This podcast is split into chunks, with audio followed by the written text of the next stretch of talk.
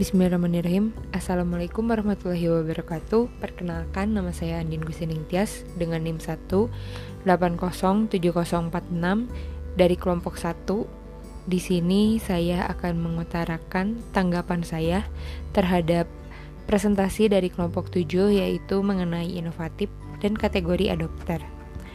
Materi kelompok ini tuh menjelaskan bahwa jika suatu individu yang paling inovatif disebut progresif, Hictiers, eksperimen, mercusuar, pramuka tingkat lanjut, dan ultra adopter.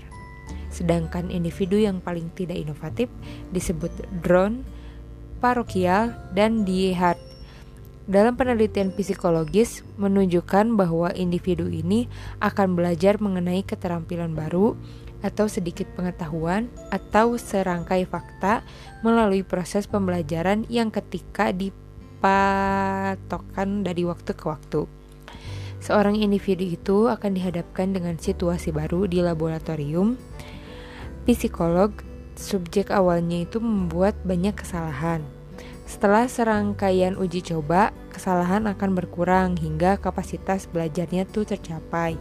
Adapun beberapa metode yang digunakan dalam kategori adopter seperti standarisasi kategori adopter yang menghadapi tiga masalah yaitu menentukan jumlah kategori adopter untuk dikonseptualisasikan, memutuskan porsi anggota sistem untuk dimasukkan dalam setiap kategori dan menentukan metode berupa statistika atau sebaliknya mendefinisikan kategori pengadopsi.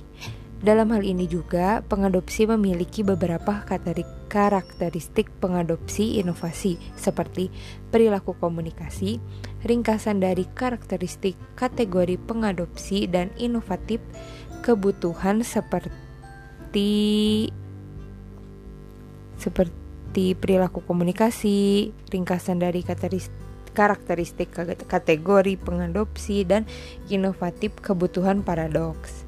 Nah, dari yang sudah dijelaskan oleh kelompok 7 ini, saya ingin mengutarakan pertanyaan mengenai materi yang dibawakan oleh Muhammad Syahrul Romadoni dari kelompok 7 yaitu bagaimana suatu inovasi itu tidak melihat ke depan namun terus-terusan melihat ke belakang.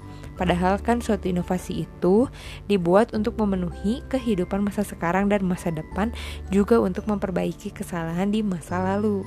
Sedangkan kan yang sudah disampaikan oleh saudara saudara Muhammad Syahrul Ramadan ini bahwa suatu inovasi itu harus selalu melihat uh, ke belakang layaknya kita melihat spion. Seperti itu. Terima kasih.